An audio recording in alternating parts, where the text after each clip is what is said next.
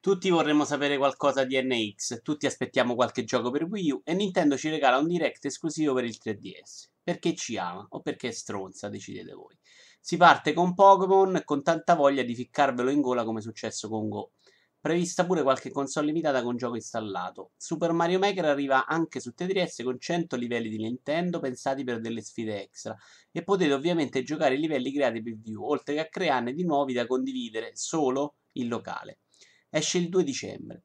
Mario Party promette grandi novità con l'eliminazione dei turni, in pratica tutti giocano contemporaneamente, e ben 7 modalità di gioco diverse. Scaricando un software gratuito, Party Guess, si potrà giocare in 4 senza limitazioni con una sola copia del gioco.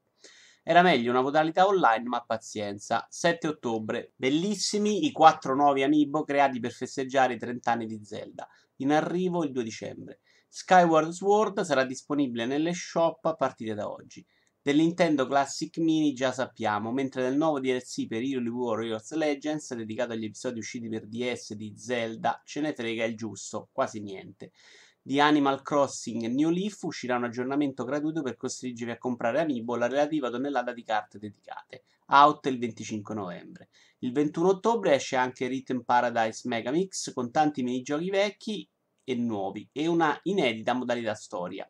Demo disponibile da subito. Dragon Quest VII Frammenti di un mondo dimenticato promette contenuti pensati appositamente per il 3DS, ma lo stile proprio non mi convince.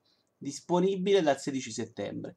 Molti saranno felici di sapere che Picross 3D Round 2 arriverà il 2 dicembre. La carrellata delle uscite è desolante in chiave Wii U, ad esclusione di Paper Mario. Shibata passa la linea a Ed Valiente, che ha chiaramente una scopa nel culo, anche se cerca di non darlo a vedere.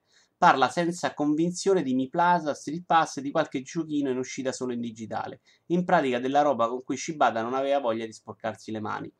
Nella carrellata si vedono anche cose interessanti però. Il primo grande annuncio è la versione 3DS di Yoshi Woolly World con livelli, cuccioli e amiibo, fantastico, dedicati al cane.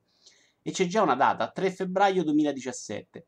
Ever Oasis continua a non convincermi. Interessante invece l'idea di riunire in un unico titolo gli sportivi con Mario, golf, calcio, baseball, tennis e cavalli. Mario Sports Superstar è previsto per la primavera del 2017. L'ultimo botto è l'annuncio, sempre 2017, di un Pikmin a scorrimento laterale molto interessante, che non vedo l'ora di giocare.